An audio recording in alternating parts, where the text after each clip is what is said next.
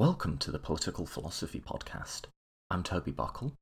I was recently very honoured to host a panel discussion with some of the world's leading thinkers on democracy and the American left.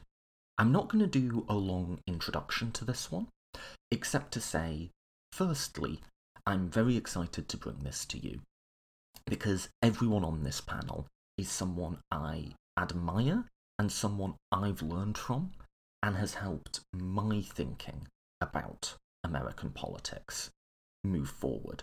So, long term listeners will know that I'm a big fan of Elizabeth Anderson and I invoke her name quite a lot, and that for me, the work she's done um, in private government, for instance, on democracy in the workplace, is incredibly important, incredibly uh, under theorized in the field, as well as just being wonderfully, lucidly, beautifully written. Uh, Angie Maxwell, I think her book, The Long Southern Strategy, that was my book of the year last year. And for me, in like thinking about American politics, that was just like that missing puzzle piece that you couldn't see what the picture was until you put that piece in place. And then it just helped me make sense of so many other things and why so much of our current politics is what it is. Elizabeth Cohen is a fantastic thinker and someone again I've learned from, I think, particularly with her in reading her work and having the conversation I had with her. It really helped me sort of get clear the lack of coherence in how we justify liberal democracy, as well as to think in a more systematic way about how different and often incompatible value systems reconcile against each other, not just in theory, but in practice. And her book, uh, The Political Value of Time, I think is a real must read. Finally, uh, David Faris. You know, I think long term listeners will know I have been preaching the same tune as him on institutional reform in American governance for a long time. And, you know, I actually can't believe it took me that long to, to get him on the podcast, given he's probably the person really at the forefront of uh, of pushing those particular proposals and ideas for, for how to make our democracy work better. So I definitely recommend his book on the topic, as well as his column in uh, The Week is always a good, insightful read on what's happening in sort of day to day American governance. So that's just to say, I'm really excited to bring you this panel, and I hope you get a lot out of it. We the only other thing I'll add is we didn't do like long introductions to each panelist on this one.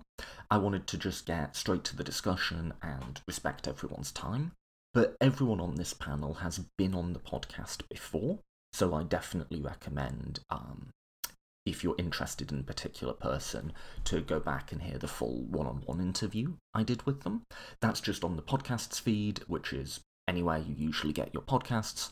And the website with all the links to that is politicalphilosophypodcast.com, politicalphilosophypodcast.com. And as always, if you enjoy this episode, please do share it with your friends or share it on your social media. Okay, so, with that as a very short introduction, let's get straight into this. This is Democracy and the American Left with Elizabeth Anderson, Elizabeth Cohen, Andrew Maxwell, and David Faris.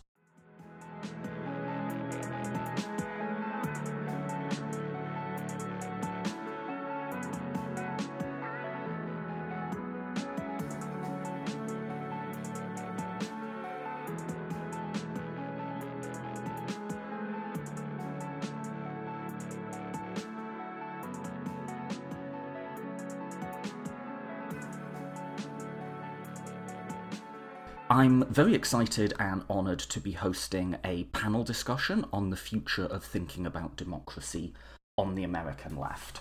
Joining me today are Professor Elizabeth Cohen, Professor of Political Science at Maxwell School of Citizenship and Public Affairs at Syracuse University, and Senior Research Associate at the Campbell Public Affairs Institute. Professor Cohen, welcome back. Thank you so much. It's a pleasure to be in this group. Also joining us is Elizabeth Anderson, Arthur Thurnau Professor and John Dewey Distinguished University Professor of Philosophy and Women's Studies at the University of Michigan. Uh, Professor Anderson, thanks for joining us again. Yes, it's really great to see you again. Also, David Faris, contributing writer at The Week and Associate Professor of Political Science at Roosevelt University. Thanks for coming back on. Great to be here, Toby, and great to be in such uh, distinguished company. and last but by no means least, Angie Maxwell, Director of the Diane Blair Center of Southern Politics and Society and Associate Professor of Political Science and holder of the Diane Blair Endowed Professorship in Southern Studies at the University of Arkansas. Thanks again for coming back on. Thank you, Toby, for having me. So, the theme I picked for this discussion was democracy, particularly in um, the context of America. One thing I thought we could just start with is what is our current assessment of how well or not American democracy is functioning? So, if I look at, you know, American politics over my lifetime, so the last 30 years, it seems to me we can't really describe it as either a fully democratic or a fully authoritarian system. Um, Professor Cohen, we talked about similar themes last time you were on. Would you agree um, with that description of America or not, and why? so, um, yes, I come nominally from the Robert Dahl School of um, Political Thought, which is that we live in a country that was not designed to be fully democratic. And so it is not surprising at all that we find ourselves in a state that is not fully democratic. Um, Dahl, you know, in his work t- took us through lots of different ways in which institutional design was uh, of the U.S. Constitution was intentionally um, undemocratic, and of course, he his own work explored the idea of polyarchy as something that's quite common, um, even though he did point out that the U.S. Constitution is unusually undemocratic. So even though there's lots of things that that have taken many people by surprise that have occurred um, very recently, and then in the kind of mid-range past, uh, this this in some ways is also not surprising.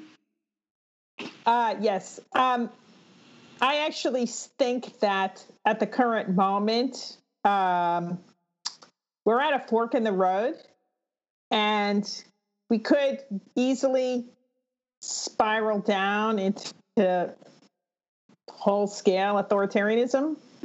Uh, I think that is likely if Trump wins the 2020 election.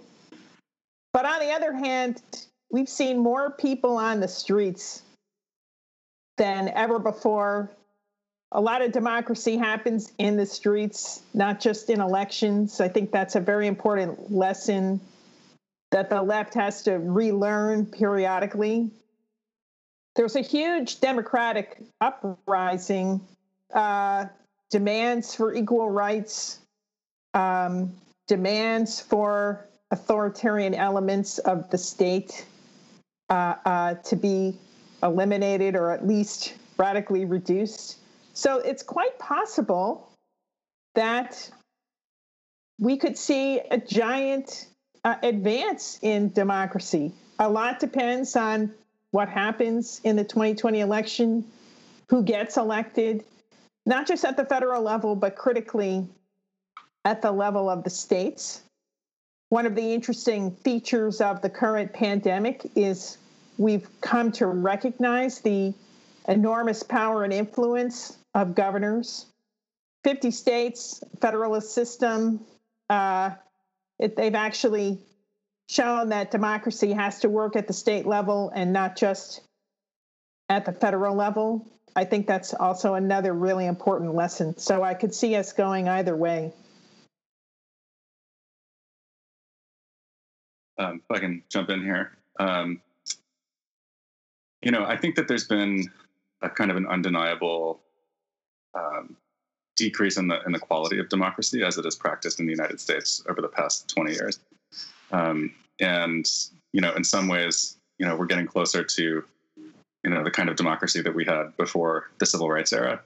Um, and that's sad and disturbing. I think anybody that looks at this objectively, who who looks at democracies and, and sort of puts them on a spectrum of democracy internationally has looked at the United States over this period and said, you know, things have gotten a bit worse. Um, even though I think most of these organizations still consider the United States to be a functioning democracy, um, we're, we're further away from the sort of the gold standard democracies um, of, of Northern Europe and, and closer to, um, you know, democracies that, that tend to, to muddle through or, or have um, really significant problems around election time, as I think is is quite possible this year in in 2020.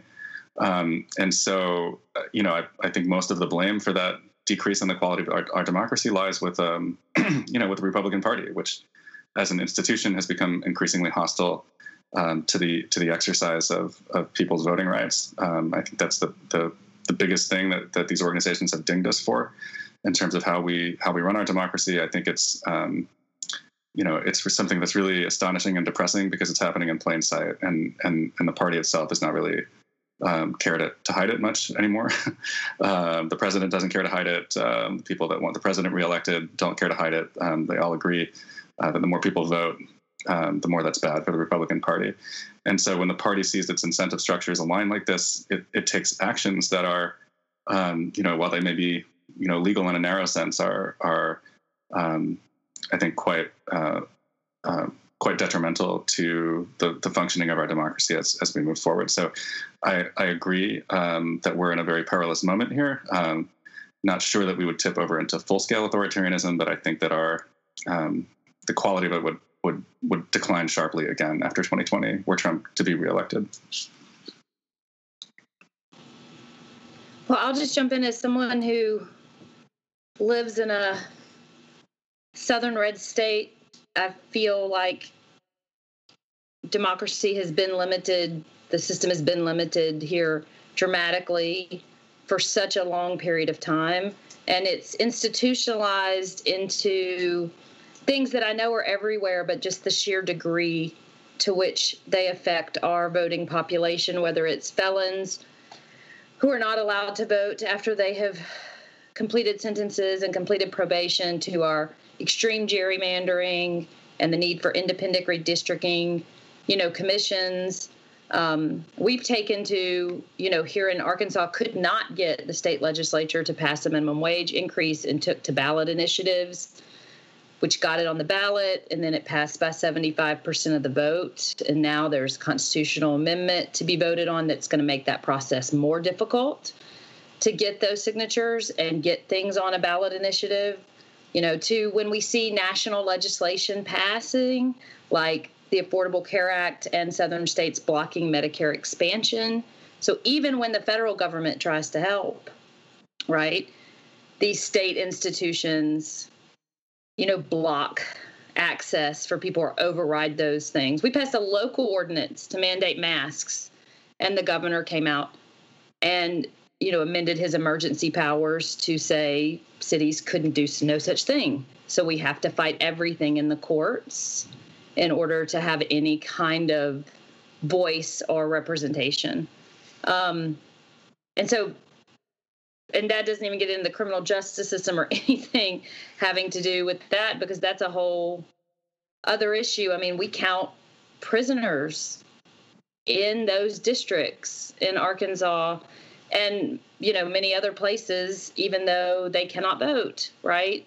So we're trying to do a ballot initiative on independent redistricting commission and we'll see, but it's gotten to that point. It's like people having to go to the most obscure part of the system, like ballot initiatives, to try to do anything.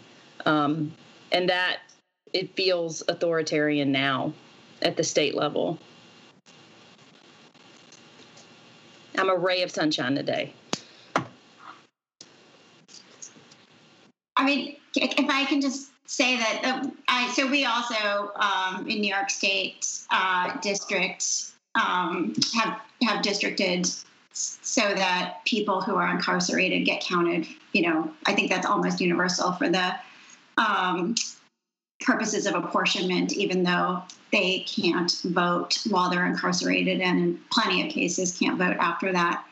I just I think there's like so I guess this is the optimistic view that um, Professor Anderson espoused, like the fact that now the left is using the techniques and tactics in some cases that the right was so successful at um, manipulating for so long, local and state level action is encouraging um, because it's just simply not possible to hold the presidency, nothing else, and um, be able to accomplish the kind of work that needs to get done.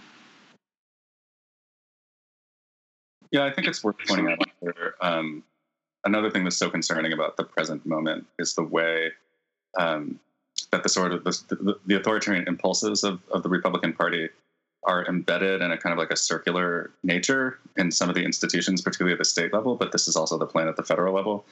Um, you know, th- thinking of Wisconsin, right, where um, you know, the, the Republican governor and the, and the, Republican legislature made it more difficult to vote. Um, they gerrymandered the, the, legislature in for the foreseeable future. Um, and then you you appoint people to the Wisconsin Supreme Court, who then rule in ways that make it almost impossible um, for democratically elected officials um, and for democratically minded citizens, or, or, at least duly constituted majorities, to do the things that they said they were going to do um, in terms of making the reforms that they promised to the voters. Um, and that the situation in some of these places, like Wisconsin, has gotten so bad. um, I'm originally trained as a comparativist, you know, so it, it reminds me of Iran, honestly, in, in, the, in the way um, that you have a, a, a, sort of like an unbroken circle of unaccountable authority. Um, obviously, our elections are, are, far more democratic than those held in Iran, but it, it's um, I like to make the comparison because um, because no matter what the voters of, of Iran do, um, there are these institutions that they don't control and they have no control over. Um, and the more that these sort of like single party authoritarian fiefdoms proliferate across the United States, the more it becomes so difficult to make change. And that drives cynicism. You know, like if you're just an average person in Wisconsin and you voted, you voted for Tony Evers and you, you wanted, you know, and you're one of the 54% of Wisconsinites who voted for a Democratic legislature and didn't get one. Um, that just to me, I don't know how long that can be sustained in a, in a democratic polity before people just start to check out. I want to put in a little note of optimism by distinguishing between the Republican Party, which I entirely agree is, is not actually committed to democracy, and the rank and file Republican Party members I think there's a tendency on the left to homogenize Republicans, but I found it really heartening when there was a uh, referendum on the ballot in Michigan a couple of years ago to uh, have nonpartisan districting. And it was very, very uh, obviously overwhelmingly power po- uh, popular for the Democrats because Democrats have been gerrymandered out of any kind of state legislative power for a very, very long time, for many years. Even though there's more Democrats than Republicans, we're roughly 50 50 in Michigan, Democrat, Republican. It was a Trump state, but it only won by 11,000 votes. Um, and that there was low turnout in the city of Detroit. Normally, there's more Democrats voting than Republicans, but the gerrymandering was so extreme that uh, the Republicans have had a lock on the state legislature for I don't know how many years. But nevertheless, Republican, even a majority of Republicans, rank and file, voted for nonpartisan districting. There's a basic sense, I think, among a lot of the rank and file that uh, politicians getting to draw their own districts was unfair, uh, and and also that it basically empowered a self-perpetuating political class, which they didn't trust. Uh, uh so, in fact, the slogan on which this was uh, advertised was voters, not politicians. Who do you want choosing your representative? The voters or the politicians get to choose themselves by drawing the districts to their liking? Uh, that was a really powerful message, and it passed. And you can find also Republican rank and file if they get the chance to vote. They, in fact, increasing the minimum wage is wildly popular. Obamacare you know, if, if people get the chance, they know they need health care, they vote for it. Uh, so I think there's more common ground among the rank and file, and it's possible to build on that. Look at Florida, which voted to enfranchise felons. So I, I actually think that there's there's more commitment to democratic norms at the level of ordinary citizens, not at the level of the Republican Party. Um, Professor Anderson, as a follow up to that, then, um, do you think since the beginning of the Trump presidency, the thinking on like what democracy is and what it should be has been changed by the Trump presidency. It does seem, just referencing some of your answers, that there has been um, a much greater awareness of some of the ways um, structures work so that um, uh, electoral preferences or the preference of the electorate don't translate into legislation. And I think there does seem to be from quite a low base point, an increasing awareness that it's not merely about corrupt politicians, it's about structures that we have that work to frustrate popular change. Am I too optimistic there? Do you think over the last three and a half years, our thinking, particularly on the left, about what democracy is and how it should run has changed? Well, I, think on the left, and, here I'm not talking about, you know, the hardcore left, but center left, mainstream Democratic voters for the longest time have had this habit of you elect the president, Democratic president, then you just sit back and let them do whatever they're going to do. and uh, what I think we've realized, I mean, since since the 2016 election, I've attended more demonstrations than probably put together all my previous political history. Um, and the power of that is really palpable. So that's a lesson on the left. But I, but I also think we have to address ordinary citizens who aren't part of the left as well and they're not in general thinking structurally. That's not a natural way for americans to be thinking about things. They think about corrupt individuals or something like that. Not really about structures. But it is possible to to address structural issues. I do think that one of the greatest risks of the upcoming uh, election is simply in election administration. A lot of states are trying to move over to mail ballots. The post office is t- woefully under equipped to manage the huge volume of mail in ballots that are expected. We have a reduction in polling stations. We have insanely complicated voting equipment, voting machines that seem to break down and not work. There's a very high chance that a large percentage of votes will not be counted. People will feel disenfranchised and they're going to get royally pissed. We have some of the worst election administration it's absolutely scandalous that in the United States we have election administrators who are simultaneously campaign managers. It's shocking. There's no other democracy, I think, in the world that allows this because it's just beyond scandalous. Americans have no idea how corrupt this is. but I think they're going to find out. So I think we're going to get an education in election snafus. it doesn't necessarily predict which way the election's going to go, but I think you're going to get a lot of people royally pissed and thinking more carefully about the the sheer engineering of election administration and, and what it really takes. A lot of people, if, if their votes are not counted, they are going to be royally pissed.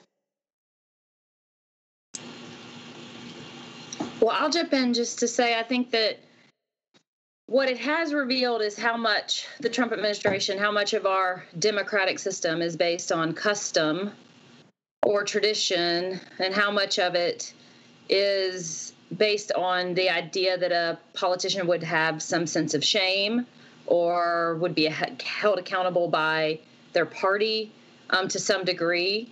And I find, you know, students and just interested parties saying, I don't understand, like, how can that happen? Or where is the oversight? And when they realize how little is codified and how much of it has been kind of held into place or the behavior, um, the how much of the um, checks and balances are done by the goodwill, right, to some degree, or a tradition of good behavior.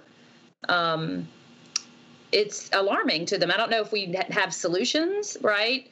But it is the Trump administration has definitely shown us where all of the cracks are in our system, you know, in our weak our weak points, um, where there needs to be you know independent commissions or some kind of firmed up um, ethics rules whatever. And of course the most alarming being the justice system. Um, and you know the attorney general's office and that as kind of being a, a last stand um, that seems to have completely eroded now. So i think people are waking up to it. They don't i don't know if they know what those solutions you know should be except to replace person right in the office. But i'm hoping that you know the the fight isn't just that as important as that is there needs to be you know some kind of you know policy and structural change to protect it from happening you know in the future.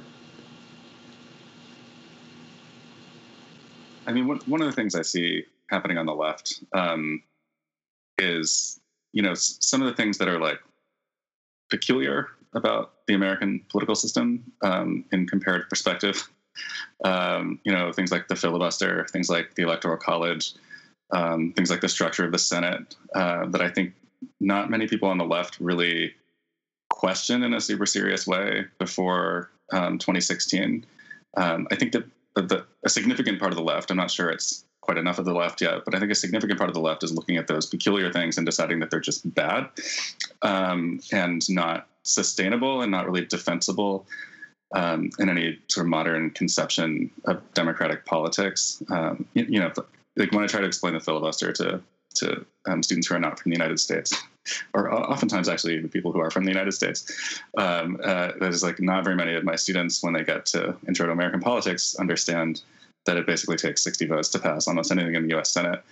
Um, that there, you know, I think there's a there's sort of a dawning realization that a lot of these peculiarities work against the left right now, um, and they work together in tandem. Um, and when you combine those things with um, the the sort of the the procedural escalation that that Angie was talking about in terms of like you know um, things that are not necessarily um, illegal, but they're not codified, right? It's not against the law to do them.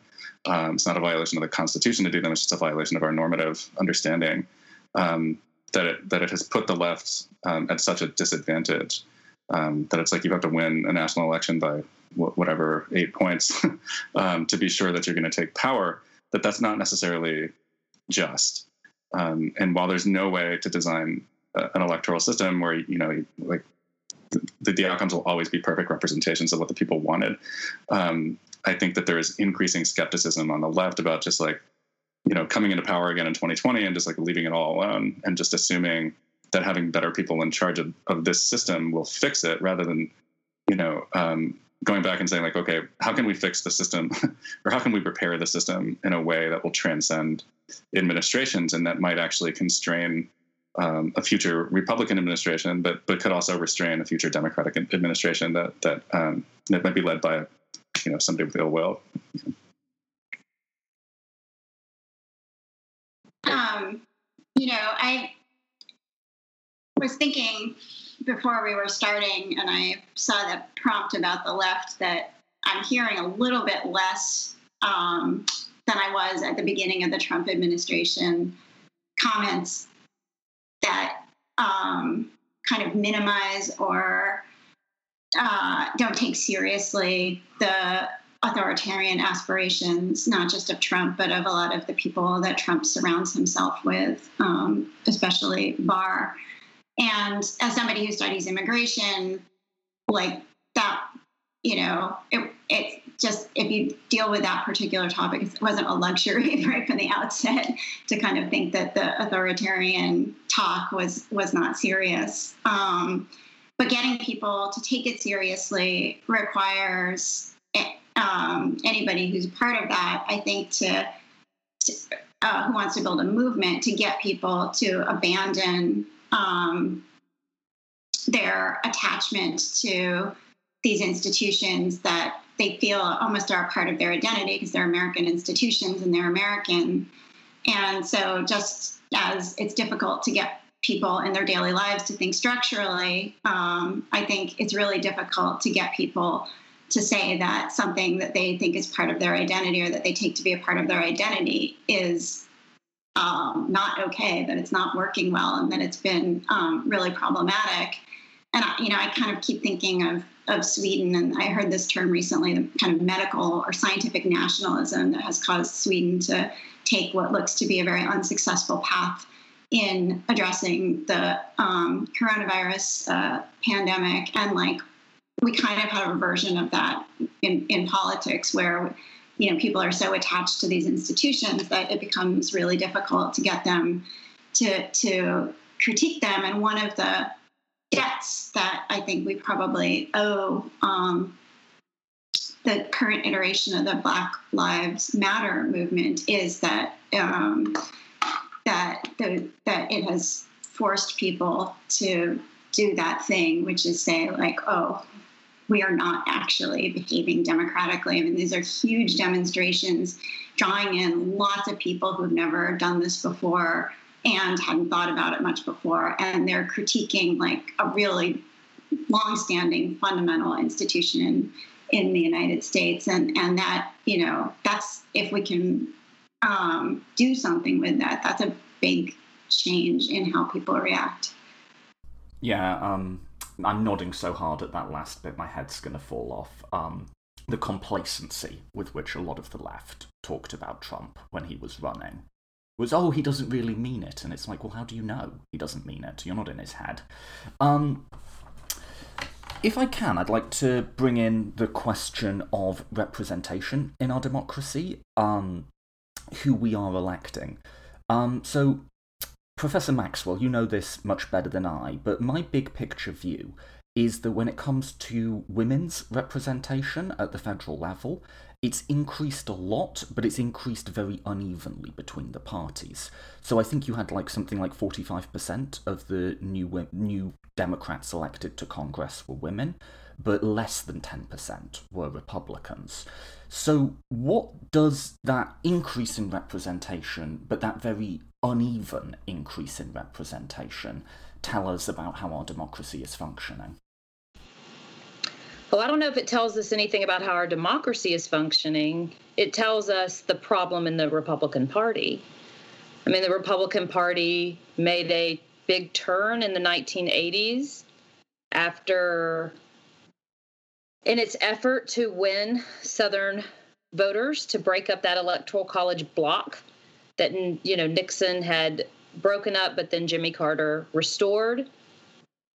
Um, you know, Republican strategists were trying to find issues that would, um, you know, get Southern white Democrats to kind of convert more fully to the GOP. And so Reagan's team surveyed 40,000 American women um, working with Elizabeth Dole.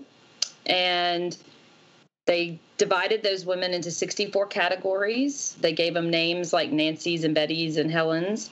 And they figured out that the white Southern women that they needed would flip if they dropped the Equal Rights Amendment. Now, as you know, this was devastating to Republican feminists who'd championed this cause for so long.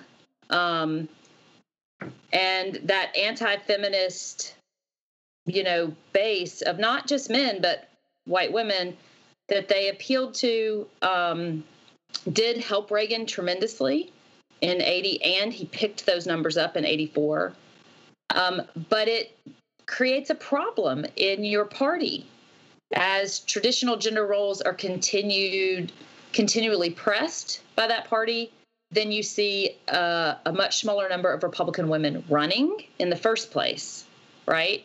And then when they do run, um, are forced to run as kind of an, I would call it an anti-feminist, you know, woman.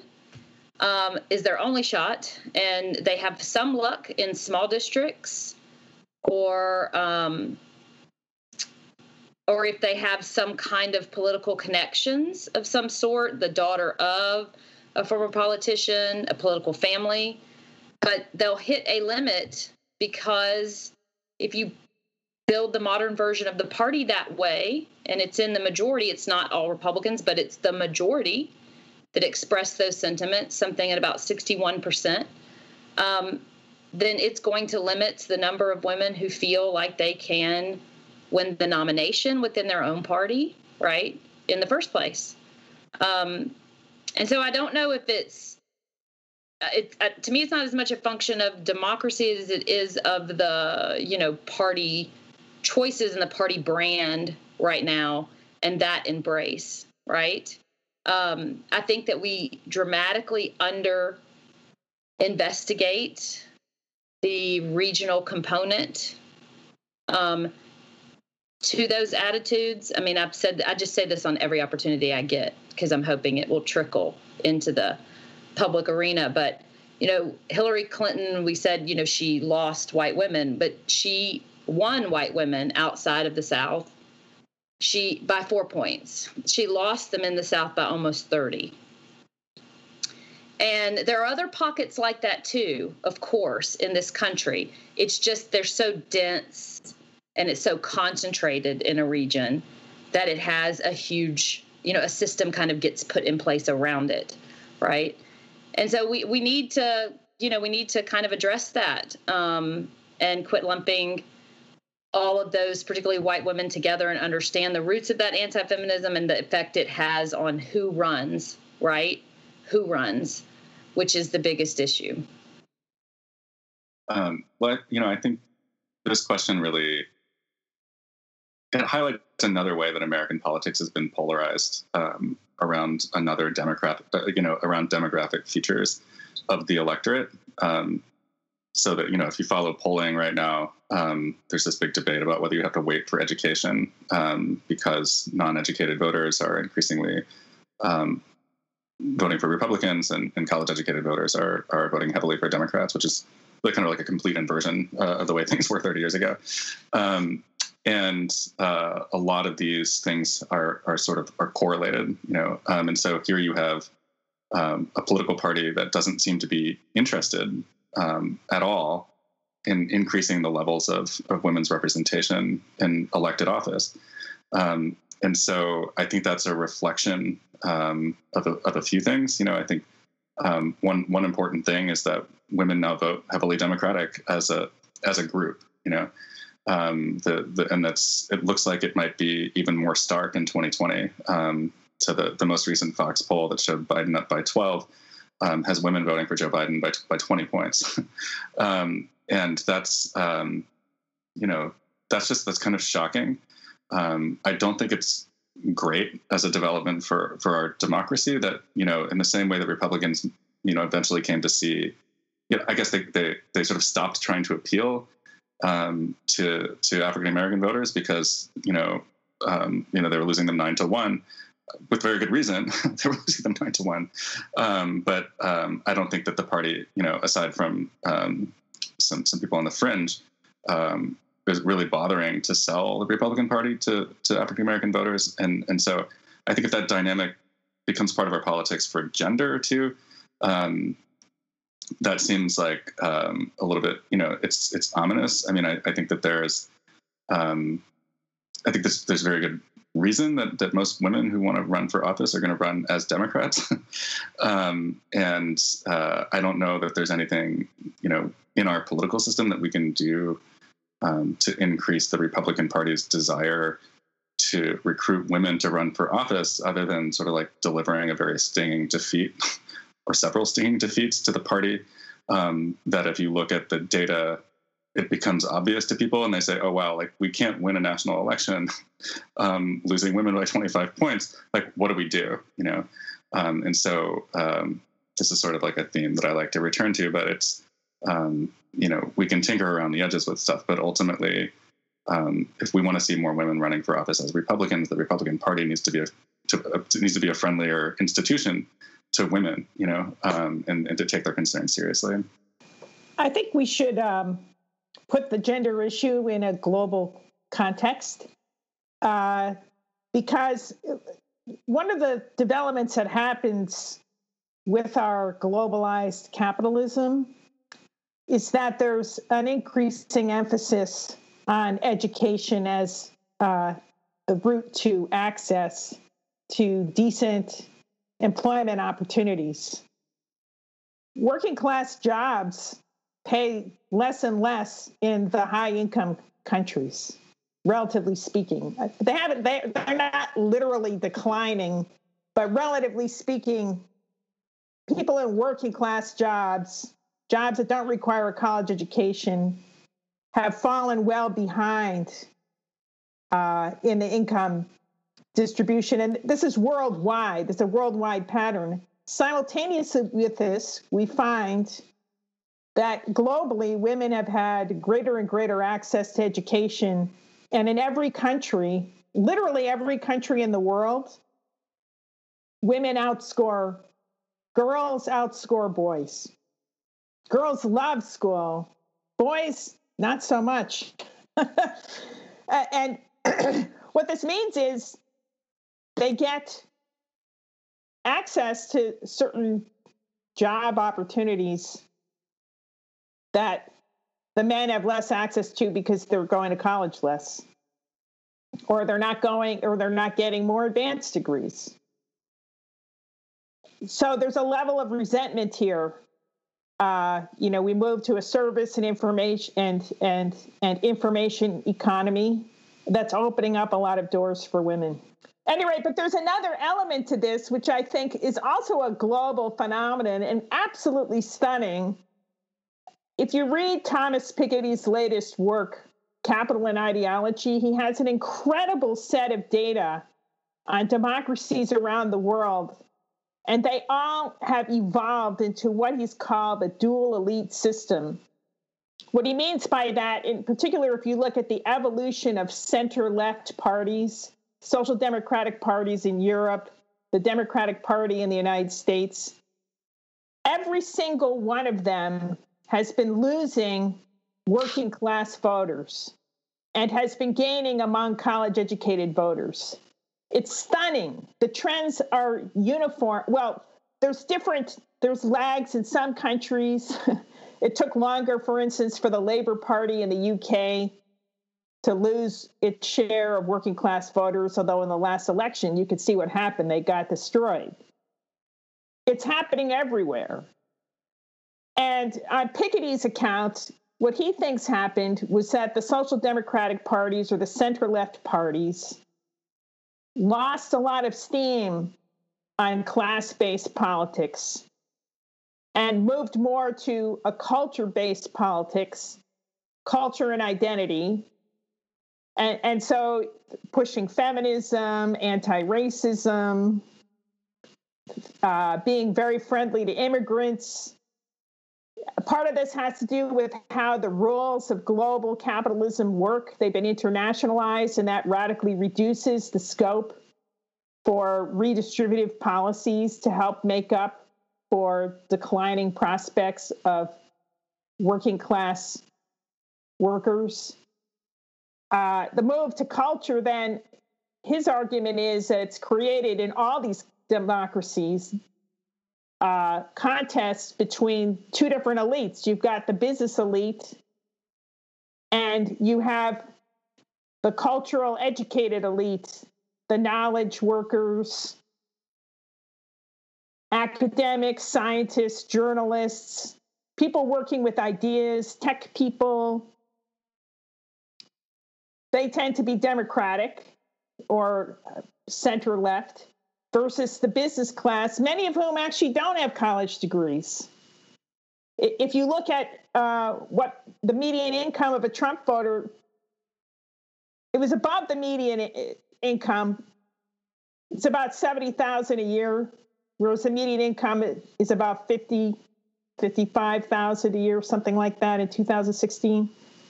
Because they're they have a lot of small business people voting for him. And on, on Piketty's accounting, one of the things that's happened is when you just have two elites clashing, because class based politics and redistributive politics, the scope for that has declined. Then there's going to be a lot of, in particular, working class men who are very upset at their relative loss of prestige and their loss of opportunity. And it's all too easy to blame these other people, among whom are women, all those feminists who are now taking these fancy schmancy jobs and, and asserting certain kinds of cultural power that they didn't have before. There's resentment, resentment of immigrants, you know, resentment of all these educated people looking down their noses at people who don't have a college education. All these things are wrapped together in a politics that combines a great deal of resentment with nostalgia for the way things were when working class people were more were more centered, more the focus of attention, both in economic terms and in cultural terms. And now that's lost. They feel marginalized. And it's coming out in a very resentful and nostalgic style of politics. But it's also anti democratic. Knowledge workers become enemies of the people journalists, academics, scientists. You can't trust those epidemiologists.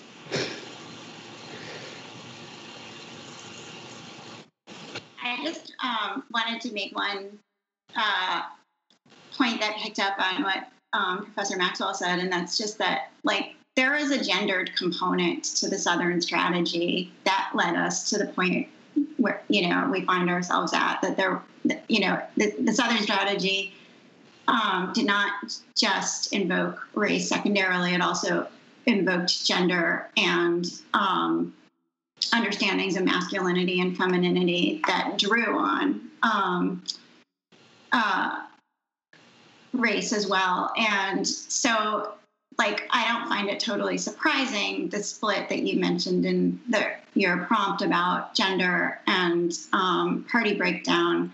The Southern strategy wasn't intending, you know, to draw in as many people as possible to politics. It was intending simply to successfully mobilize a powerful group um, to to to confer more power on a few people. So then the question just becomes: All right, so we perhaps elect a lot of women Democrats. Um, you know, what do they do both for women, but also what do they do in general for everyone? And um, I think that like that's what we should be focusing on rather than just what the breakdown is by party or by gender.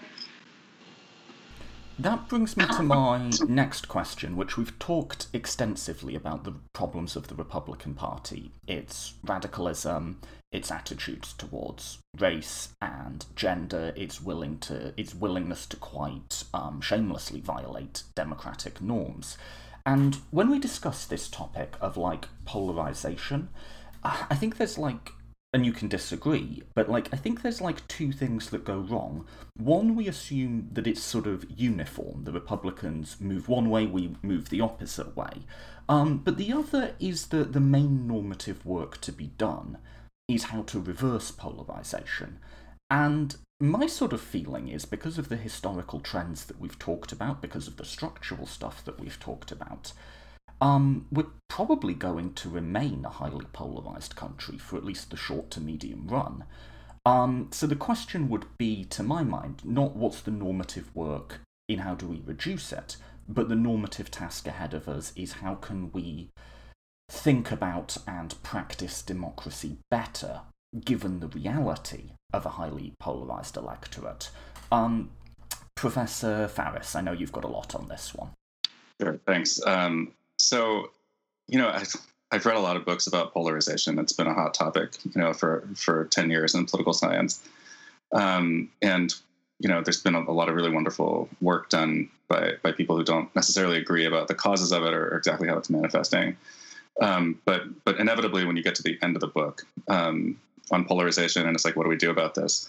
Um, that's that's usually the point where the author is like, I don't know, you know, like I think I, you know, what if we did this? You know, what if we did yoga together? Or like, what if we all, you know, like, I, it's just there's a lot of ideas out there, um, but none of them are like super convincing in terms of, um, you know, a, a, practical path out of our plight of polarization. And so, one of the things that I like to highlight about our predicament in the United States um, is that polarization is often used as a uh, as a stand-in for being closely divided, and that these are actually two separate variables. You know, so um, the fact that Democrats and Republicans are far apart ideologically right now, at least elected Democrats and Republicans are far apart ideologically. I think that's something that all the, the different camps of polarization theory can agree on um, is that the elected officials in our democracy are very far apart ideologically, at least. Um, but um, that doesn't mean that um, that our politics has to be you know 50-50. Uh, in other words, there are countries where the major parties are very far apart, but where one party just keeps winning over and over. Um, and there are countries where, you know, like Ireland, where the politics is extremely closely divided, but the two major parties are not, you know, necessarily as far apart as like the Democratic and Republican parties are right now. Um, and so, you know, in, in my mind, you know, there's there's two things to think about here. One is like, how do we improve the quality of democracy as long as the era of polarization continues? And as long as the era of close division continues. Um, in other words, how do we act knowing um, that the other party is like highly likely to win the next election, right? And so, so, what what procedures do we want to put into place, and how do we want to act, and how do we want to behave um, in a way that might not uh, necessarily invite escalation? Um, and then the other thing is like, you know, um, imagining a world where we aren't actually that closely divided anymore, which is I think where we're headed, given um, trends in voting for, for pretty much anybody under the age of 45. Um, and these, these folks are all voting Democratic by, by 15, 20, 25 points, and they've been doing that since 2004. Um, and so uh, let's, you know, let's imagine a universe in which, in which Joe Biden wins the election um, and Democrats take the Senate um, and they hold on to the House um, and they have the numbers to, to make some serious changes to, to democracy. I think that, you know, there's an there's an energy on the left to um, to take you know to take the playbook from the Republican Party and and be be extremely ruthless about sort of everything. um, and I would say um, that the the place that you you want to be ruthless um, is where the the features of American democracy um, systematically disadvantage the left in in ways that are not you know not neutral, not really defensible by any meaningful um, thinking about democracy. Um, but where you don't want to be ruthless um, is is in those um, the, the, places in our democracy that I think have been most damaged over the last four years, um, such as the administration of justice, um, the, the, the way the Department of Justice is being managed, things like just open corruption, pretending that the Hatch Act doesn't exist, uh, you know, like so, so, all the things that the Republican Party under Trump is flouting. Um, primarily over the past four years um, are things that I, I don't really want to see Democrats do, right? Um, whereas, um, you know, I think that some of the escalations that Republicans were engaging in prior to 2016 um, are, are, places where Democrats can can kind of push back harder. Um, and so, what what I want to see is for the you know for the next Democratic administration to take the flaws in our democracy very seriously, um, to to move to to address them um, but not to behave as if the party itself has a contempt for democracy or that it regards the Republican Party itself as as illegitimate in the way that I feel like today's Republicans are sort of transmitting that that belief to Democrats. And I don't know if that, if that all makes sense, but uh, I'll stop there for now. well, I'll jump in. I think that you know, I think insult politics are su- super destructive you know, there's a difference between people disagreeing on ideas, and then there is the effect that public criticism and insults and what it does psychologically to voters that then become hyper defensive, hyper partisan. It becomes a team sport, can't hear a message from another party. And so, um, you know, just a change in rhetoric and tone is critical, I think. And you see bipartisanship, um, you know, test very highly and I would like I would like to see it pulled more in terms of I don't know if people necessarily want to compromise on policy. They just like want want politicians to like speak decently, you know, to each other. It goes a really long way in terms of finding like some kind of it moves independence pretty dramatically in certain places um, in a way that I think is really important.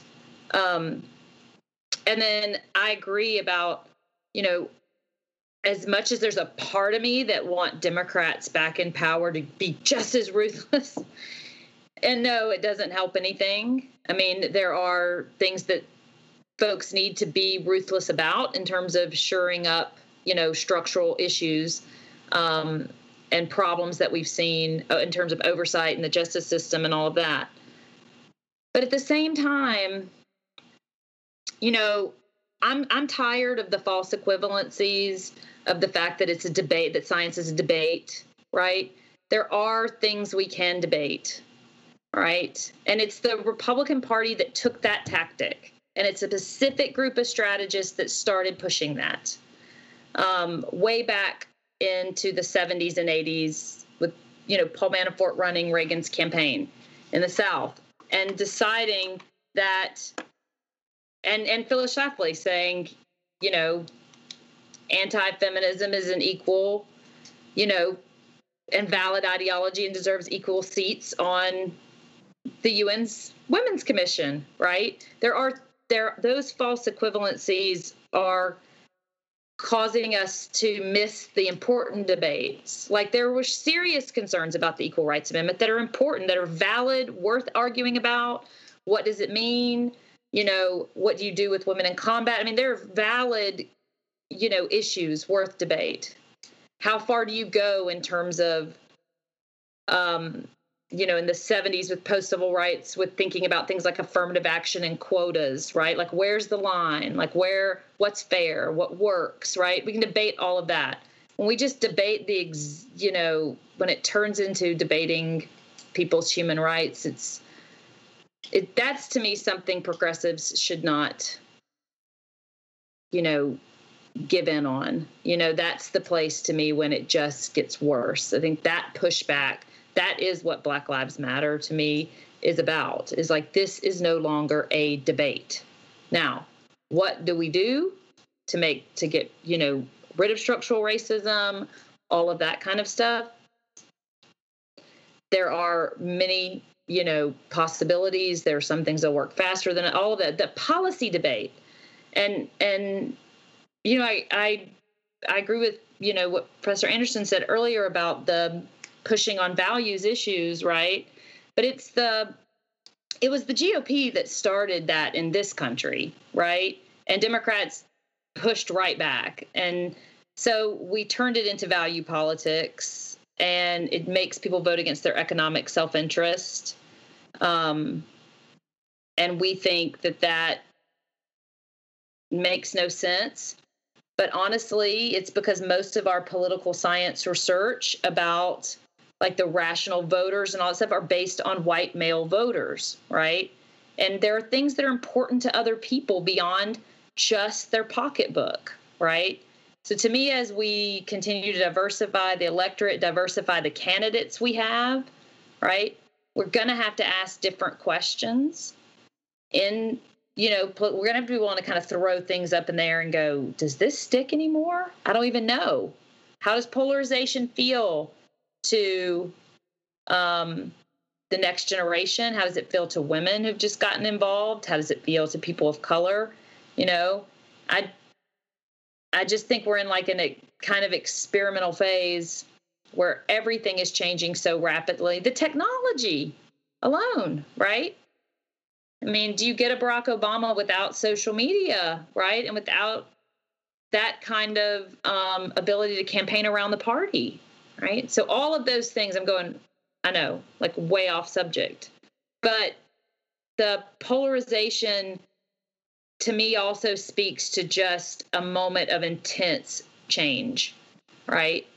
Intense change and and people trying just just like the 19 you know 20s in so many ways as victorian values are thrown off and we get this kind of modernism and it it understanding and like the no insult politics and the understanding where people are coming from is the only thing that will you know kind of bridge that gap um, but it's a hard it's a hard thing to ask a lot of groups to do um, like you know my DACA students who are do I have to justify my existence? You know, it's hard to keep asking all of these marginalized groups to continue to make a case for themselves, you know, in a debate, right, with the other party. So I, I guess I have zero answer. Sorry. I have, I have no answers. I also have no answers. Um, but, you know, I'm reminded that in the middle of the 20th century and then certain points in the late 20th century, there was great hand wringing among political scientists about the fact that the parties were just too close together and too similar. And, you know, that this represented a really big problem because parties and um, their members should stand for something. And I conclude from that hand wringing and this hand wringing that it, you know, we can't really afford to be so concerned with polarization um, if, you know, if ultimately what we need to care about are outcomes. And if it takes polarization to get people mobilized to push for just basic human rights, then that's what it takes to get people mobilized to support basic human rights. Um, I, you know, I do feel concerned that at least if we're going to be polarized, it be kind of organic polarization, that people not be completely manipulated by absolute untruths. Um, but again, like ultimately, what matters is whether people live in a just society where that the terms of um, social justice are sustainable will be sustained over time, and and I just you know think that's that should be our focus. I'd like to step in here and just inject a possible note of optimism. you know, I'm not I'm not the, the John Dewey professor for nothing. Uh, Dewey is one of my heroes. Um, he taught at University of Michigan, and he once said that the solution to the problems of democracy is more democracy, better democracy. And and I do take heart in, first of all, we do have some very interesting experiments going on in democracies around the world, engaging mini publics, We just select citizens at random, stick them in a room, and ask them to think carefully about divisive issues of the day. Ireland, for instance, has these citizens' assemblies, and they've tossed them really tough questions. You know, in Ireland, they talked about abortion. It, it's hard to find a more divisive issue in the United States, but of course, it's very divisive in, in, in Ireland too. They had tons of testimony, they had experts coming in, they had testimony from women who had abortions, who, who refused to have abortions. They're incredibly thoughtful. They set down norms of discussion that everybody has to be respectful. And they were respectful. You can actually go online, you can see all the videos. Uh, and they, they, they deliberated on a whole bunch of issues. People could watch the mini publics and, and all of the presentations. It's very sober. There's no propagandizing. They had real information there. There's no personal attacks, no insults.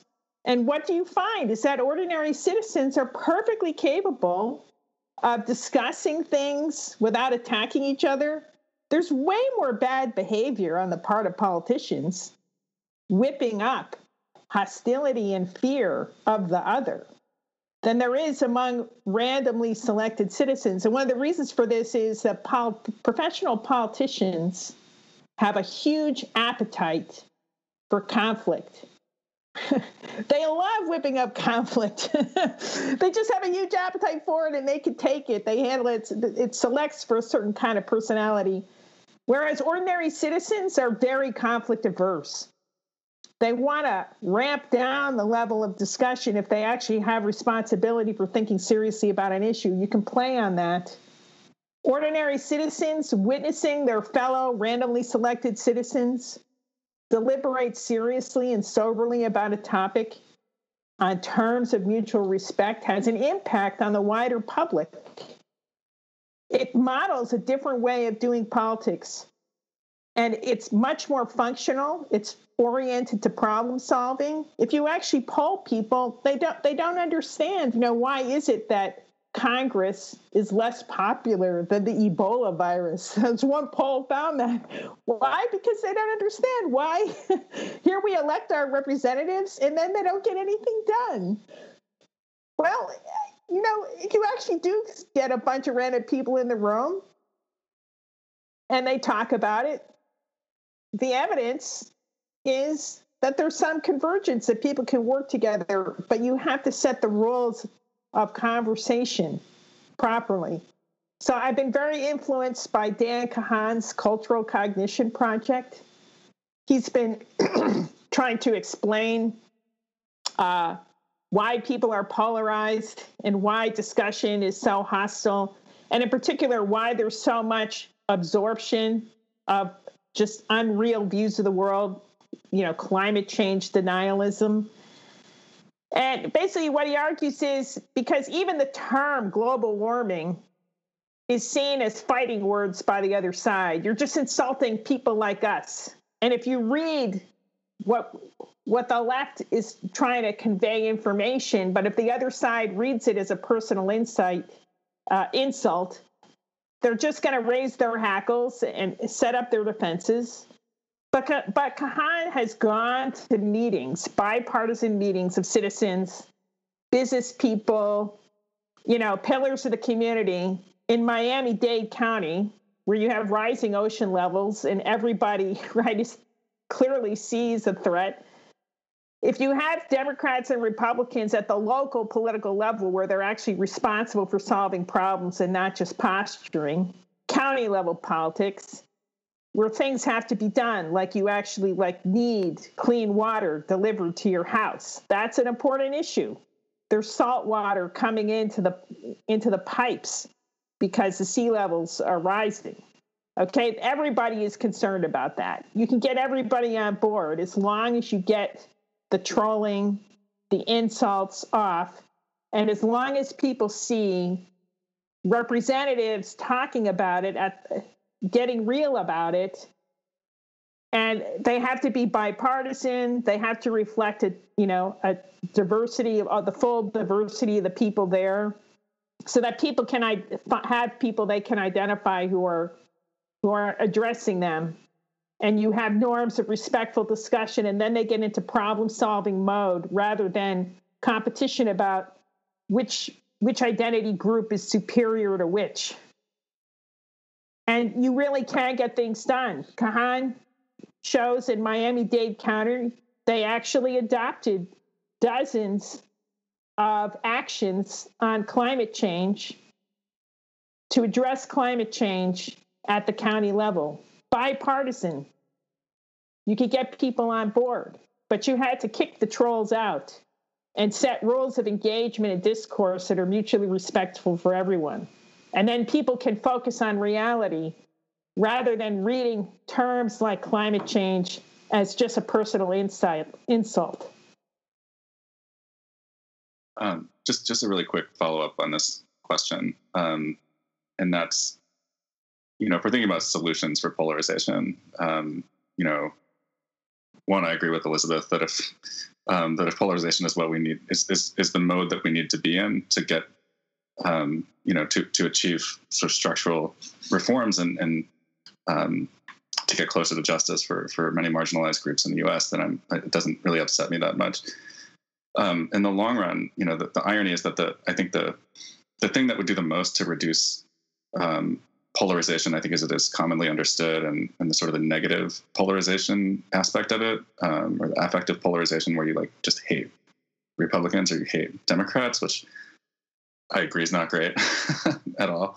Um, it's very divisive within families. Uh, is actually um, it would require, I think, a multi-party democracy. Um, and to get to a multi-party democracy uh, probably requires an act of procedural escalation that that can only be done by Democrats, because Democrats are the only ones that believe in it. Um, it's it's not even I don't even think it's a significant position within within the party, but I think only Democrats would go for these reforms, um, and that is to bring you know truly multi-party democracy to Congress. Um, to, to eliminate gerrymandering by using you know some form of ranked choice voting, um, some scheme like that. It doesn't have to be ranked choice voting, but some form of proportional representation where politicians um, we have to realign the structural incentives of politicians right to, to be able to, to appeal to, to folks beyond their own bases. Um, and uh, it's just not something that can be done in a bipartisan fashion under current circumstances. And so um, to get to that point re- probably requires doing something pretty disruptive and then like raising the national temperature in our politics again in the hopes that you will eventually decrease the temperature of our politics by pursuing that reform. Um, but it's but it is something I really believe in pretty strongly. Um, that that the, the, sort of the structure of our political system contributes to polarization, um, particularly because if you you know if you dig deep into a lot of public opinion research, um, you know, pe- people's views really don't fit neatly into these two parties. Um, depending on who you ask, there should be anywhere from you know four, five, six different parties in the U.S um, and that that I think you know make things a lot more complicated. um, but I do think that it would succeed in sort of taking this like um, sort of mindless Democratic versus you know Democrat versus Republican dynamic out of our politics and, and replacing it with something else. Um, and it's it's obviously not always a guarantee that you're going to improve things when you make changes like this. um, this is there's some people who who, don't think that the that making the the party nomination processes more democratic has not necessarily led to good outcomes in the U.S. Um, but uh, I think it's worth experimenting with. I just want to piggyback on that and say I completely agree because one of the things I don't see us talk about very much, or maybe I'm missing it, but is that you know we have one state right now that has a divided state legislature you know, one party is in control in every state in the country except Minnesota. And 29 states, one party is in control of everything.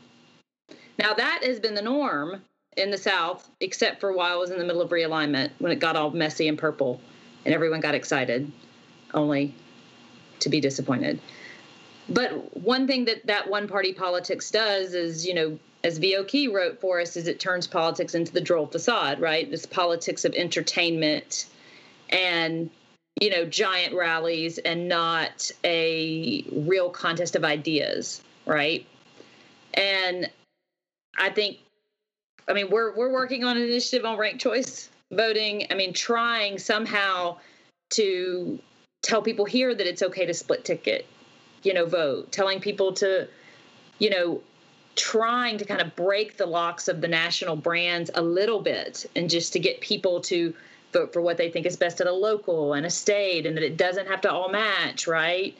Um, because as long as we've got one party in control of all of these states, right?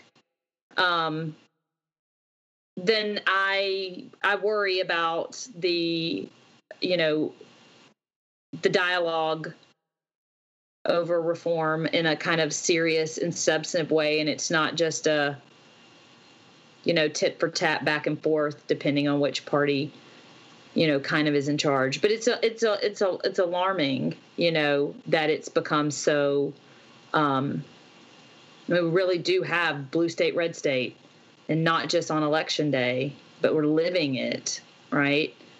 Um so for what that's worth Can I do a quick follow up on this? Um, following up on your point, um, Elizabeth Cohen. Um, you said like it seems like people wring their hands, um, no matter what, right? Like oh, it's it's they're too close together, oh they're too far apart. That seems right to me. Um, um, so I just want to invite you to expand on this point. Is there potentially an upside to many of these trends that um, we're concerned about because they definitely have downsides to them? But we're we're both in New York State, right?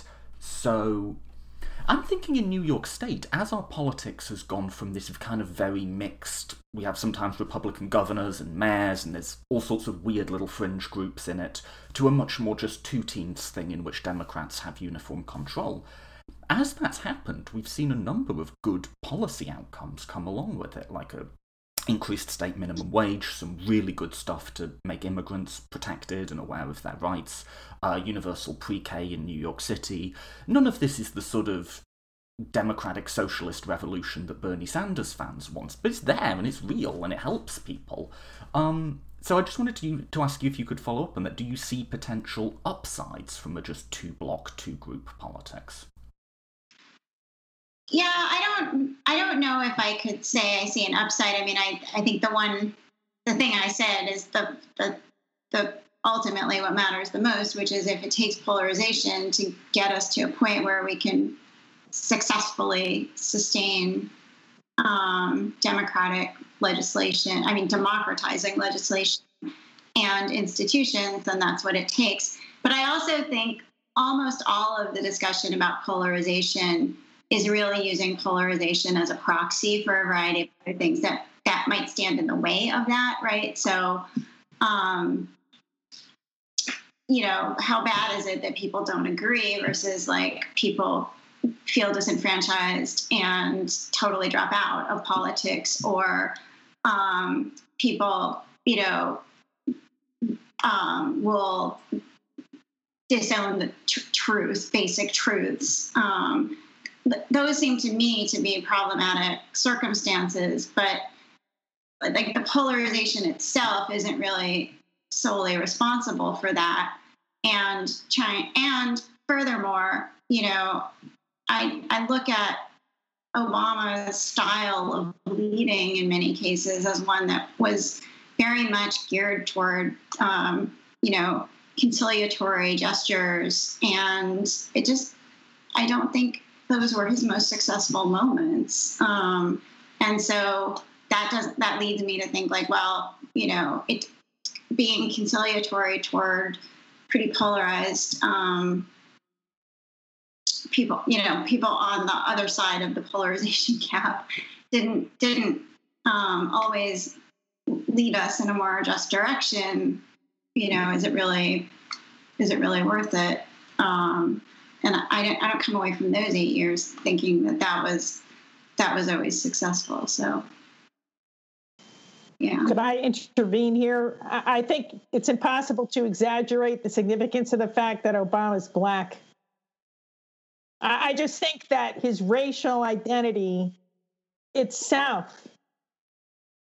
just among racially resentful whites, they simply couldn't get past that. There's excellent polling to show that, you know, if you associated Obama with some policy, Republicans would hate it. But if you detach his name, oh, it sounds pretty good. I don't think if Biden is elected, I, I don't think actually that that he would have that he would if he's in, I think Obama uh, the, oh, Biden's best selling point, I think, is that he's conciliatory. That he's going to ramp down the levels of conflict and tension in his own persona and make it possible for at least some number of Republican leaning voters to vote for the guy. Because he, he's sort of the anti conflict, he is the conciliatory candidate. I think people are sick and tired of the incredibly high levels of toxicity in politics today. And they don't like it. And Obama and Obama was unable to appeal to that because there's just this reaction, whites feeling that their power is slipping away with a black guy in office. Biden isn't going to have that problem. I, I, I do think that the politics of reconciliation are possible. And ironically, I'm not really a great fan of Biden, but in fact, that's really his biggest selling point. And he could do something to, to just in his own style and persona, which is not detachable from the fact that he had these white working class, you know, identified, could actually be quite helpful and, and move us forward in in a more productive way. I guess my, my only fear about Biden's conciliatory approach, I completely agree with you um, that it is part of his appeal, and I think it's part of the reason that he's leading by so much right now. Um, is because there are moderate Republicans or you know independents. You know, a whole other discussion, I guess, about the, the concept of independence. But um, a, these are people that are saying, at least now, that they're willing to vote for him, um, and I, I, I, think that will continue. Um, I think the danger is that if he gets into office um, and thinks that the magic he worked with the voters is going to work on Republicans in Congress, um, because I don't think that that's particularly realistic.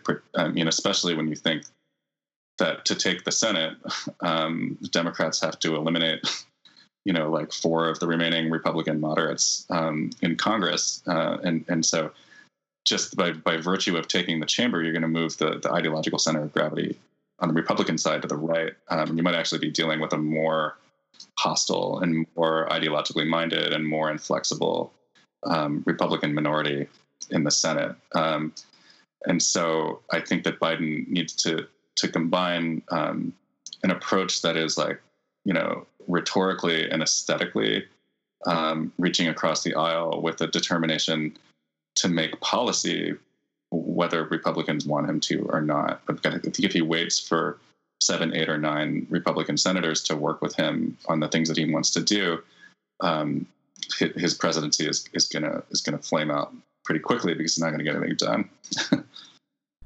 so, as a final question, then, we've covered the details of American democracy. We've covered our assessment of it. Um, we've covered changes in it, representation issues, polarization.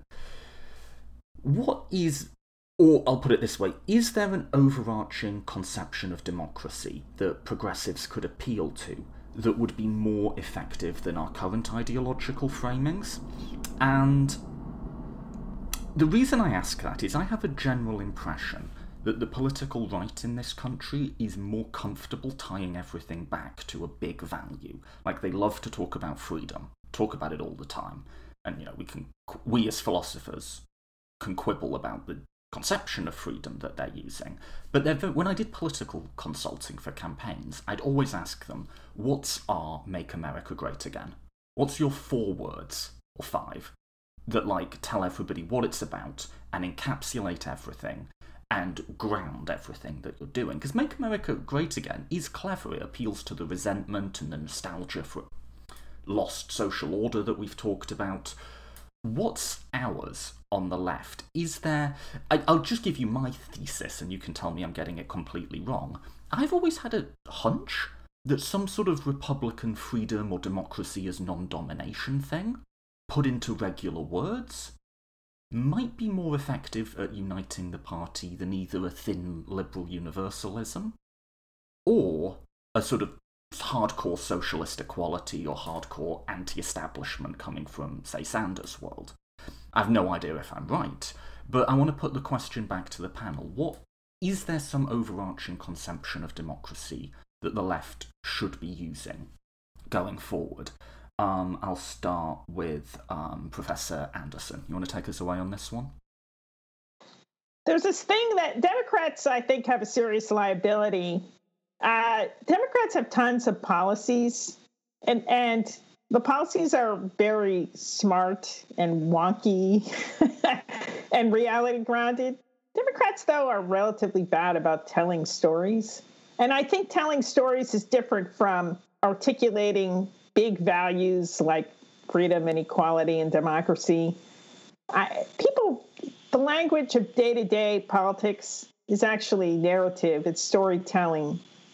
And, and I, I do think that that is a real liability Democrats have to tell a good story in which ordinary citizens can feel that that resonates with them. But you know, I, I don't.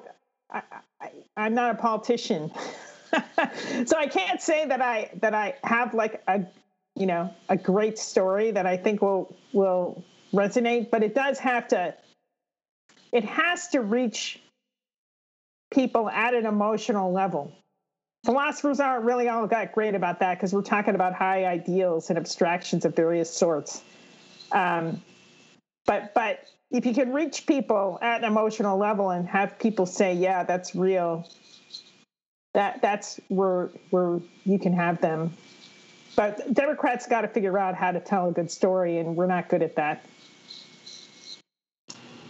Well, I'll jump in just to say that you know it's it's kind of the this catch 22 you know for democrats because you know i feel like starting in the 60s the republicans really started pushing this kind of individualistic you know narrative you know individual qualifications your individual experience right look at your life does this affect your life right even to the point of you know well, have you felt discriminated against as a woman? Oh, you haven't? Well, and then it puts on these kind of blinders as if, you know, because I make equal pay, then therefore, you know, there must not be a gender pay gap, right?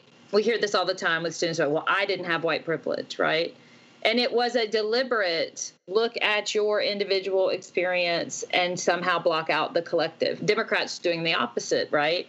Really pushing us to understand how you know movements work how to consciousness raise you know through different movements to all of that and yet that obviously leads to better policy but it's really hard to then whittle it down right to one slogan right you know when you're pushing to have you know everyone with a seat at the table then it's much harder than to come up with the menu right so to speak.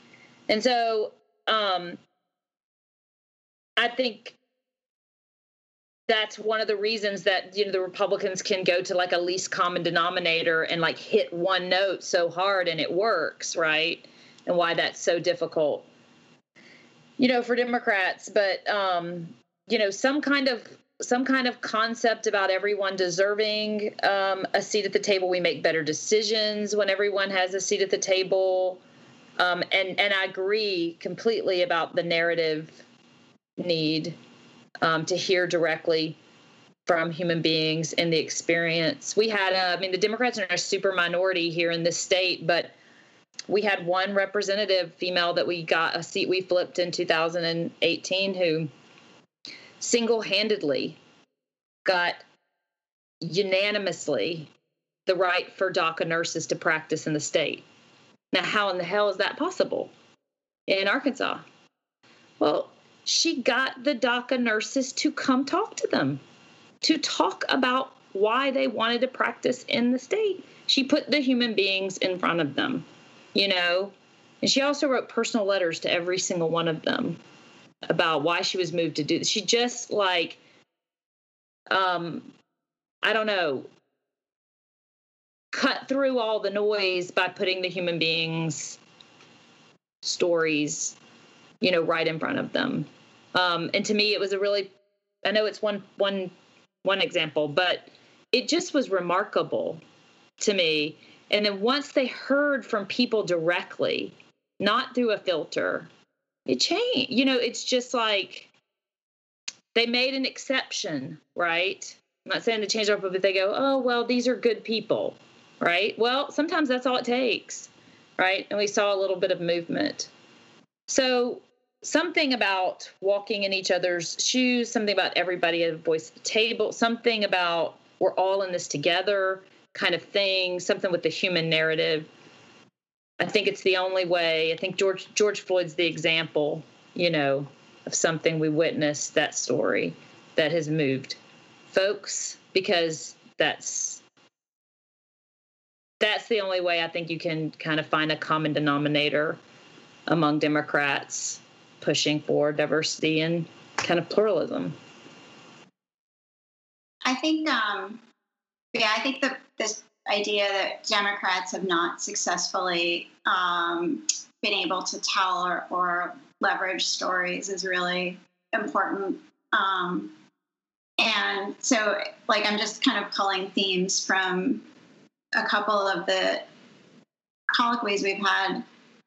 You know, the stories need to reach communities. They need to put us in conversation with people we kind of are familiar with and know. To some degree we those are the people we have to self-govern with at the local level anyway.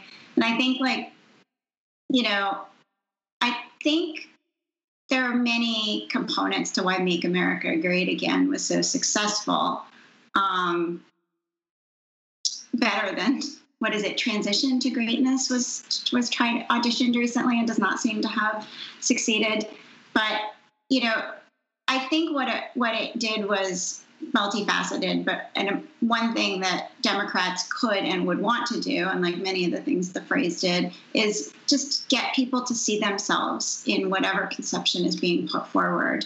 I don't think that it has to be like that. There's a vast difference between talking about Democrats talking about freedom and Democrats talking about justice. You know, like at the end of the day, those are two abstract um, to John for making particular um, decisions, but people need to see themselves in whatever vision is being put forward, and um, and if they and and you know our stories, we're not going to have just one story. People can't see them all see themselves in one single story, um, but but whatever it is that's that's kind of selected from the basket of possible stories it just has to be something that people can identify with. Um, that's how we moved quickly toward change on views of things like um, LGBT rights and same sex marriage, right? People might have not seen themselves, but they saw their families um, in the stories, and it, it led to a pretty quick shift. So I think that whatever stories we pick, it has to succeed in that level. Um, so I I really I agree with everything that was just said, um, and but I also want to just push back just a little bit um, on the idea that Democrats are worse at this than Republicans, which which is that um, part of that perception is produced by our insane political system. And actually, if you just awarded um, seats um, in office to the people that got the most votes this century, then Democrats would have won like two out of every three elections. Um, in, in the 21st century so far. Um, and if you go back to 2016 and you think like, you know, like why was "Make America Great Again" such a great slogan? It, really wasn't. You know, like it's a slogan that got 46% of the vote, um, and so it does have an emotional resonance that I, you know, I'm not going to deny, and I, I, totally agree with you about that. Um, but I think it's worth keeping in mind that that Democrats already do kind of have a majority. It's just not been expressed in our politics due to some of the some of the design features of our system. Um, that being said, uh, you know, um, we don't want to keep losing, um, and so we have to think about ways to to sell the party and its ideals, uh, or just to sell the ideas of the progressive left generally to people. Um, and I do think it's the case that most people could say with certainty like five things that the Republican Party stands for, um, and that those things are not just sort of like policy initiatives. You know, those those are like ideas. Um, one of the things that shows up in, in research is um, people are like uh, philosophically conservative, but but more progressive in there when you when you get down to the brass tacks of specific policies. Um, and so I think um, uh, I, I, agree with Elizabeth Anderson about the the necessity of sort of tying tying these policy initiatives together with something a little bit more coherent.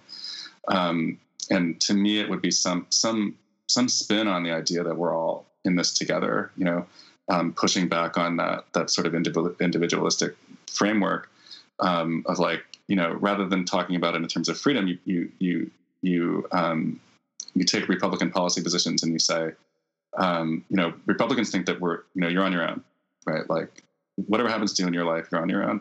We have a different conception of politics, right? Um, and that that's that we're all there. I, I, hesitate to make this argument because because Hillary Clinton's campaign slogan was "Stronger Together," um, and she lost. Um, but I but I do think that some appeal to social solidarity um, you know, uh, making it clear that the that progressives um, like do want to make things better for for working people in particular, um, and that includes like white working people. You know, I mean, it, it includes maybe an initiative to to do some work appealing to people that you know maybe they won't vote for you in this election, right? But like, um, the, I think people need to see um, that Democrats care uh, about those folks. You know, the idea that work should pay. You know, like all work should pay, um, whether that whether that work is is for a company, whether that work is in the home, whether that's the folks caring for your kids. Um, I really feel like the the coronavirus crisis has laid bare um, how much like critical work gets done in society um, by marginal people uh, who are not compensated and not appreciated. Um, and to the extent that you know we could cultivate an ethic of um, really communicating to the people that that take care of that take care of us, you know, that like that build our houses and, and, and deliver our groceries and, and and you know fix the plumbing when the plumbing goes out or, or you know take care of us in the hospital. That that's all part of the same system uh, of caring for each other and and and producing a society um, where you know where you're not going to be left by the side of the road at the slightest mistake. you know, um, so I'm, I'm, not a campaign consultant, so I don't have anything snappy to offer you. Um, but I do think the party needs to make a, a, much greater effort to emphasize the way that the, the, specific policy initiatives will produce a different kind of society um, that will lead to better and more just outcomes. We we we worked on a local campaign here that flipped a, a seat and we used the Mr. Rogers that you know look for the helpers, you know who are the helpers in society, because that's what politicians should be. That's what government should be. You know, help when you need it, right? Um, and who's in it for that kind of thing. Um, and that was pre-coronavirus. It would have played even really well, I think, now. So I completely agree about something about you know social solidarity um, at a I don't know at, at, this particular moment in time. And I know she's stronger together, but as you said, she did win. So technically, not technically. Does anybody think maybe that you know it's not so much um, what's the overarching conception of democracy that Democrats can use, but kind of what's the overarching conception of democracy for this moment? And to return to something, I, apologize, I can't remember who said this, but just there, it might be that a sufficient number of people are fatigued by the amount of anger they've been asked to feel over the last four years or possibly longer that like there is a message for this moment maybe that we need to um, find to, to draw those people, assuming that people who are still incredibly like wrapped up in their anger can't be reached. I don't know. That just seems to me like it. It's what ha- it's what has to be said now. I, I, I completely agree with you, and I think it pushes back too against the the zero sum game, you know, vision that there's there's room for every there's enough for everybody. There's room for everybody you know kind of thing because it is this this constant pitting of um you know us versus them. And there's a finite you know pieces of the pie right? Um as if somehow your success or your you know um citizenship, right, means there's not room for mine, right? Makes no sense. But it's been successfully done, you know, that way on the other side. And there really are very few things that are truly a zero sum game when you get down to brass tacks, you know? Um, and yet we kind of, I, I, I don't hear that piece um, like effectively countered I think, in some kind of way that would be useful. Um, but you know, this is a this is definitely a moment, right? Yeah. Well, I I, I think we are deeply misled by the pie metaphor for thinking about economics.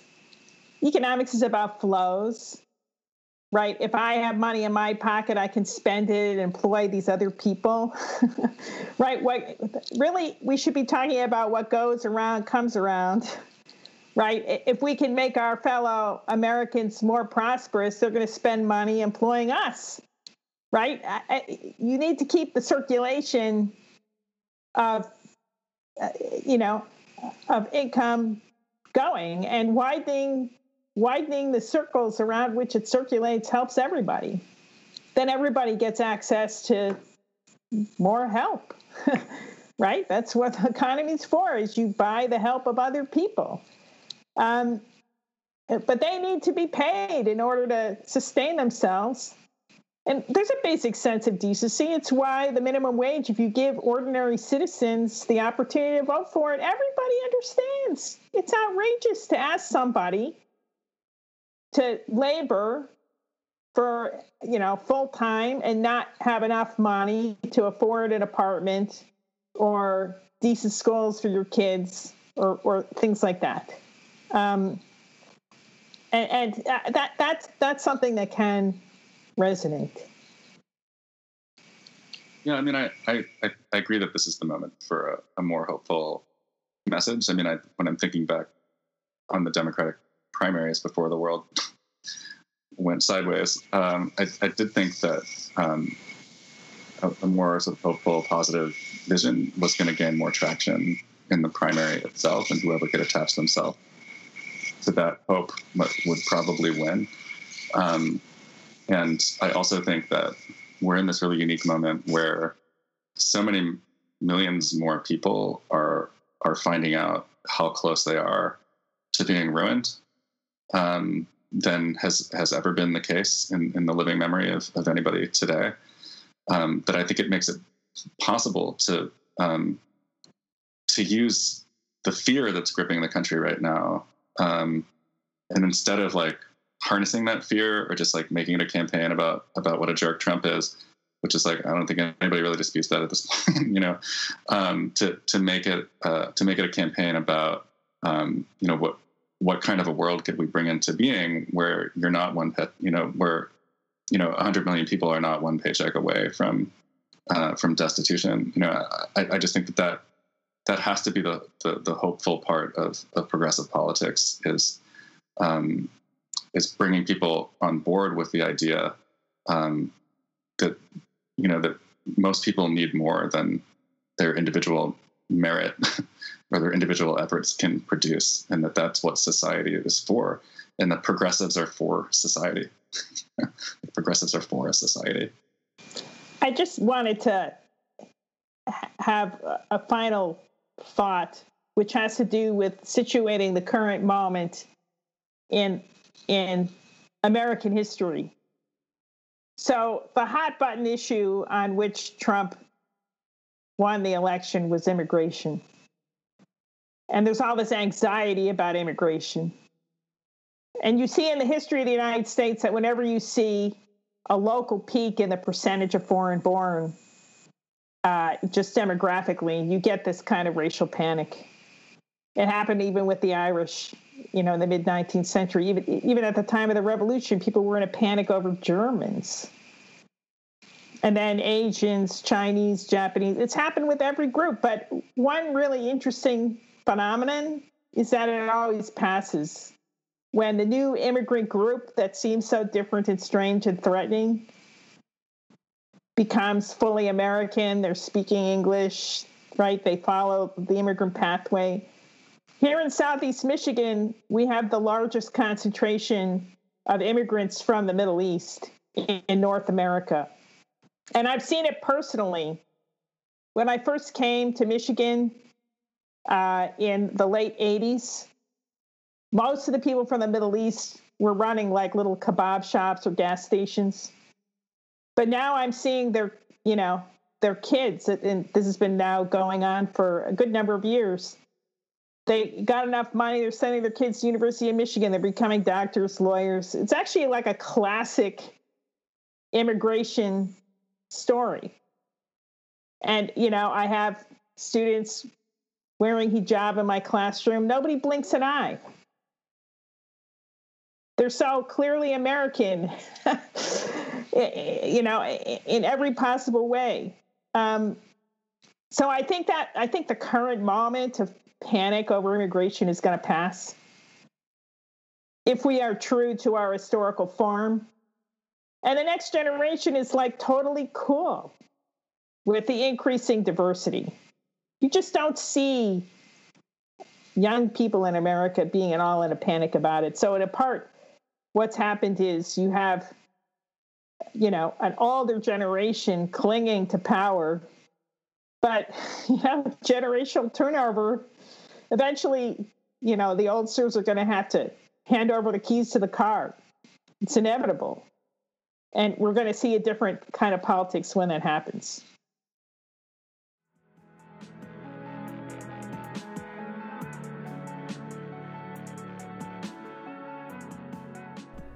Thank you for listening to the Political Philosophy Podcast. If you enjoy this show, there's a few ways that you can support it to allow us to continue producing content like this. Firstly, as I said at the beginning, social media shares, recommending to friends is always great, and that's how we've seen almost all of our growth is just organically like that. If you are able to support in a monetary way, we have a Patreon. So we don't do any commercial advertising on this show, and all of the costs associated with it come from voluntary contributions from the audience. I've been suggesting $2 an episode, but that's a suggestion, whatever feels right to you. And finally, we have a merchandise store now. So you can get t shirts, hoodies, coffee cups, and so on with the Political Philosophy Podcast uh, logo on. So links to all of that are on the website, politicalphilosophypodcast.com, politicalphilosophypodcast.com. And once again, to anyone who's done any of those things, a really big, genuine thank you you are a part of bringing this sort of engaged, in depth content to tens of thousands of people for free. So you are awesome and you should feel good about yourself. Apart from that, thank you again for listening, and I hope you'll join us again next week.